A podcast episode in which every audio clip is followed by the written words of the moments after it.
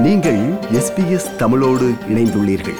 SBS dot com dot AU forward slash Tamil எனும் இணையத்தின் மூலம் மேலும் பல சிறப்பான நிகழ்ச்சிகளை நீங்கள் கேட்கலாம்.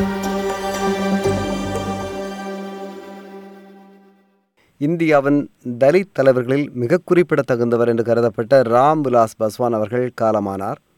அவரின் இழப்பு இந்திய அரசியலை பொறுத்தளவிற்கு எப்படி பார்க்கப்படலாம்?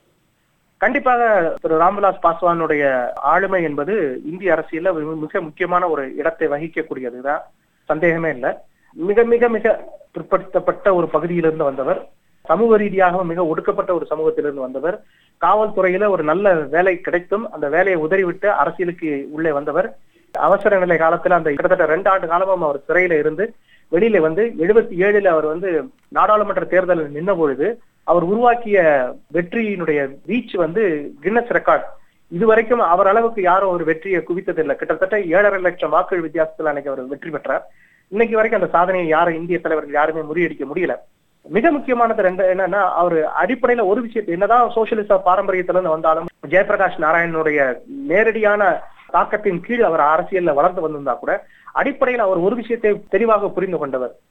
ஒடுக்கப்பட்ட சமூகங்கள் மேலே வர வேண்டும் என்றால் சில அரசியல் சமரசங்கள் செய்து கொண்டுதான் ஆக வேண்டும்.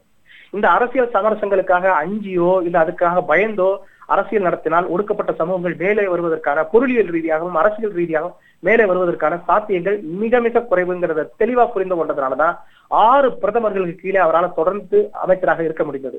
முத முதல்ல பிபி சிங்கினுடைய அரசியல் அமைச்சராக இருந்தார். பிறகு தொண்ணூத்தி ஒண்ணு தொண்ணூத்தி ஆறுல நரசிம்மராவ் பீரியட்ல அவர் அமைச்சராக இல்லை. தொண்ணூத்தி ஆறுல இருந்து நீங்க எல்லா அமைச்சரவைகளையும் கிட்டத்தட்ட அவர் இருக்கிறார். தேவகவுடா ஐக்கிய குஜரால் அதற்கு பிறகு வாஜ்பாய் அதற்கு பிறகு மன்மோகன் சிங். இன்னைக்கு ஆறு வருஷமாக அஹ், நரேந்திர மோடி. ஆக எல்லாருடைய அமைச்சரவை அவர் இருக்கிறார் என்றால் அவருக்கு நன்றாக தெரியும்.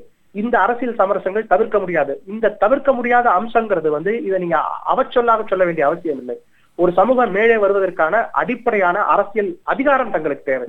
அந்த அரசியல் அதிகாரத்திற்காக சில சமரசங்கள் தவிர்க்க முடியாதது என்ற எளிய அரசியல் சமன்பாடை மிக நன்றாக புரிந்து கொண்டவர். தான் சார்ந்த சமூகத்திற்கு மட்டுமல்ல இந்தியா முழுவதற்கும் இருக்கக்கூடிய ஒடுக்கப்பட்ட மக்களுக்கான பல முக்கிய முக்கியமான சில திட்டங்களை அவர் முன்வைத்திருக்கிறார். குறிப்பாக தமிழ்நாட்டுக்கும் அவருக்குமான உறவு என்பது மிக மிக முக்கியமானது.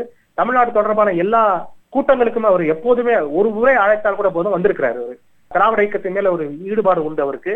பெரியார் மீது மிகப்பெரிய ஒரு அபிமானம் உண்டு. அதன் அடிப்படையில வந்து தென்னிந்தியாவினுடைய சில குறிப்பாக தமிழகத்தினுடைய சில முக்கியமான அரசியல் உன்னதங்களை அவர் வட மாநிலங்களுக்கு எடுத்துச் சென்ற வகையில ஒரு முக்கிய தலைவர். அது மட்டும் இல்லாம இலங்கையில் நடக்கக்கூடிய நெடிய ஈழத்தமிழர்களுடைய போராட்டத்தை பத்தி தொடர்ந்து நாடாளுமன்றத்துல இந்திய நாடாளுமன்றத்துல விரிவாக அதை பத்தி பேசியது மட்டுமல்லாம தனி ஈழம் தான் ஒரே தீர்வு என்ற நிலைக்கு ஈழத்தமிழர்கள் வந்துவிட்ட நிலையில் அதை இந்தியா வந்து அங்கீகரிக்க தயங்கக்கூடாது என்று சொன்ன ஒரு சில வட இந்திய தலைவர்களில் அவரும் ஒருவர். சோ அந்த வகையில பாஸ்வானுடைய இழப்பு என்பது ஒரு மிகப்பெரிய ஒரு வெற்றிடம் தான். அது ஈடு செய்ய முடியாததுதான் அவருடைய இழப்பு வந்து ஒரு நிச்சயமாக ஒரு அஹ், ஒரு வெற்றிடத்தை தான் உருவாக்கி இருக்கிறது என்று நாம் சொல்லலாம். மிக்க நன்றி திரு அவர்களே. மிக்க நன்றி மிக்க நன்றி. இது போன்ற மேலும் பல நிகழ்ச்சிகளை கேட்க வேண்டுமா? Apple podcast Google podcast Spotify என்று பாட்காஸ்ட் கிடைக்கும் பல வழிகளில் நீங்கள் நிகழ்ச்சிகளை கேட்கலாம்.